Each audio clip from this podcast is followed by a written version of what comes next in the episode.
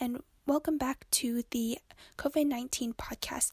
Many students have experienced how COVID 19 has impacted all student organizations on campus. In these next few episodes, we'll find out how Lynbrook InDesign has been impacted. I'm Audrey, and joining us today is InDesign Officer Elise Jang.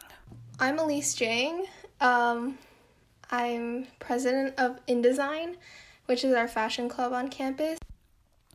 Unfortunately, this year's fashion show, Cities Around the World, has been canceled due to school closure. The theme this year is Cities Around the World. The sub themes are Moscow, Russia for winter, Cairo, Egypt for summer, Rio de Janeiro, Brazil for avant garde, Tokyo, Japan for unconventional, and Milan, Italy for red carpet. How did you, you decide on the themes and the sub themes? This year, we kind of tried to incorporate a lot, a lot of our members. Um, like opinions on this year's fashion show. So we tried to have um, as many questions on our sign-in forms so that our members could include any ideas that they had for the upcoming fashion show. So um, from those lists, we narrowed it down to like around like five, and then we put it again on our sign-in form, and then they chose from that. And then the one with the highest votes um, was our official theme, like our overarching theme, and then our sub themes were um, decided based on our um, our officers decided those five sub themes. Let's see what a typical year would look like with the fashion show. What would the normal timeline of the fashion show look like?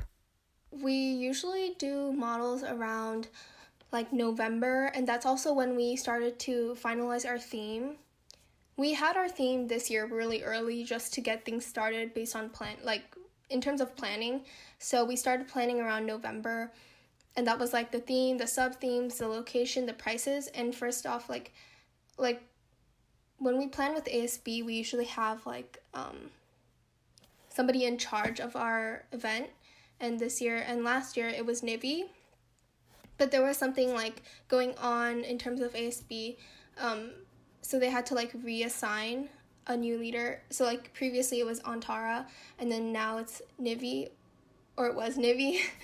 um, and then we try to have meetings every two weeks starting December, and that's like when we start to actually try and plan things out, like, um, like a scheduled or like scheduled meetings, right? And then from InDesign side, we try to get all the models ready for the fashion show in terms of like um, model socials or um, having them just get ready in terms of like fitting and stuff like that. And um, we also have socials to help designers, like our pattern social, and we have like sewing basics 101, those kinds of things. We also have deadlines months before just to see how our designers are doing. And um, with ASB, we kind of plan like the food the pricing, the times, the location, all of those things. And we have um, performances like during the fashion show. So we also have those auditions happening. Usually, um, we send the form out mid to late March and we choose in April so that they can kind of get started. And um, if it's dances, especially, they'll have more time to kind of practice. Um, with ASB, we plan like tech placement and lighting and facilities requests and stuff like that.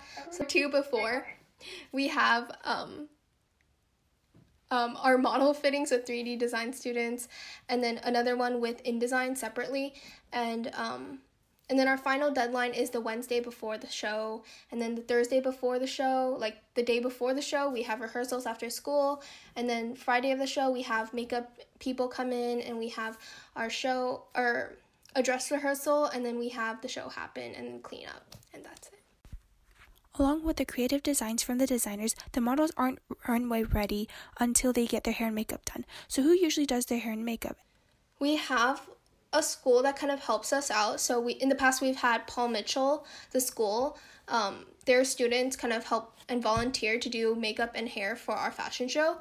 Um, but most more recently, we've had our models actually do their own makeup, um, makeup and hair. So it really depends on our models and like how how comfortable they feel with, with like putting makeup on. So if they're more comfortable with it, they would usually put their own makeup on because we don't have that many volunteers. We usually have around like 10 to 15 and that's like and for each model it's like 30 minutes at least 30 minutes so um we usually have like our models do their own makeup. Like more recently we've had that. Is there standard makeup and hair that all models wear? Usually um i think the standard is just like how like what makes the models comfortable. Mm-hmm. so like usually we do do a neutral look meaning like no colored eyeshadows or like the colors are usually browns and blacks. And the hair depends on the models.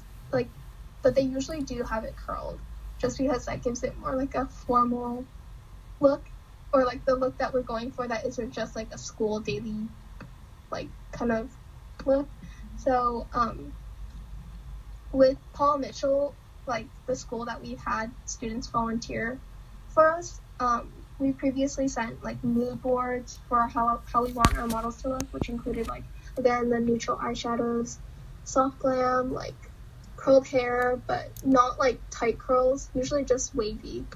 Mm-hmm. But that's that's usually the standard, but usually it's just how comfortable the model feels. The shoes and accessories are just as important as the clothing pieces. Are the models required to wear a specific height of heel for the show, or are they able to wear any heel that the designers want them to wear? Um, so they can wear shorter heels depending on their designer's choice. It's, but we do have the four-inch heels in the audition process because um, that's usually the height that um, we want our models to feel comfortable in walking just so that like if their designers do give them a four inch heel like a four inch heel they're not like tripping over themselves or anything but so that they're just prepared during the show, what is it like backstage? To the audience, we just see the models walking on the runway in an organized manner. So, what is it really like backstage? Like, the backstage is super chaotic mm-hmm. just because we need to get all the models out on time. We need to make sure that they're um, all dressed and prepared to come out on time. And because we have brochures with names like in order, the, the models are put in order. So if they're not, if they don't come out in the order, it's a little bit awkward and the pieces aren't fully recognized because um, depending on who designed it, their names are put next to the pieces. And if it's out of order, it just isn't, it's not appreciating the right people for that certain piece. So um, we try our best to have everybody out and in doing so we need to have each model i mean each officer in both the guys section and the girls section kind of just like making sure that they come out on time they're wearing their heels we have um, a few in designers um, volunteering in the back helping to just um, pin up whatever um, fabrics are coming loose cut out any loose threads making sure that everything is on the model um, and there's no um, technical difficulties or like nothing is falling off or anything like that. So I think in terms of chaoticness, yeah, it's pretty chaotic. Um, there's like always, unless there's a performance happening, uh, the officers usually don't get a rest, like don't get any rest we have to keep telling the the models to keep moving, keep moving, and um, try to, especially since the backstage is not that big, um, to have a line. We try our best to get people moving and out of the space and like have a cycle where people come in and out and not just stay there in one place. Yeah. This year, things are a bit different. COVID 19 caused many changes in plans for school activities. What is the status for the fashion show? We have had that talk with ASB, but we have decided, or they've decided that it's probably not going to happen as much as we want it to.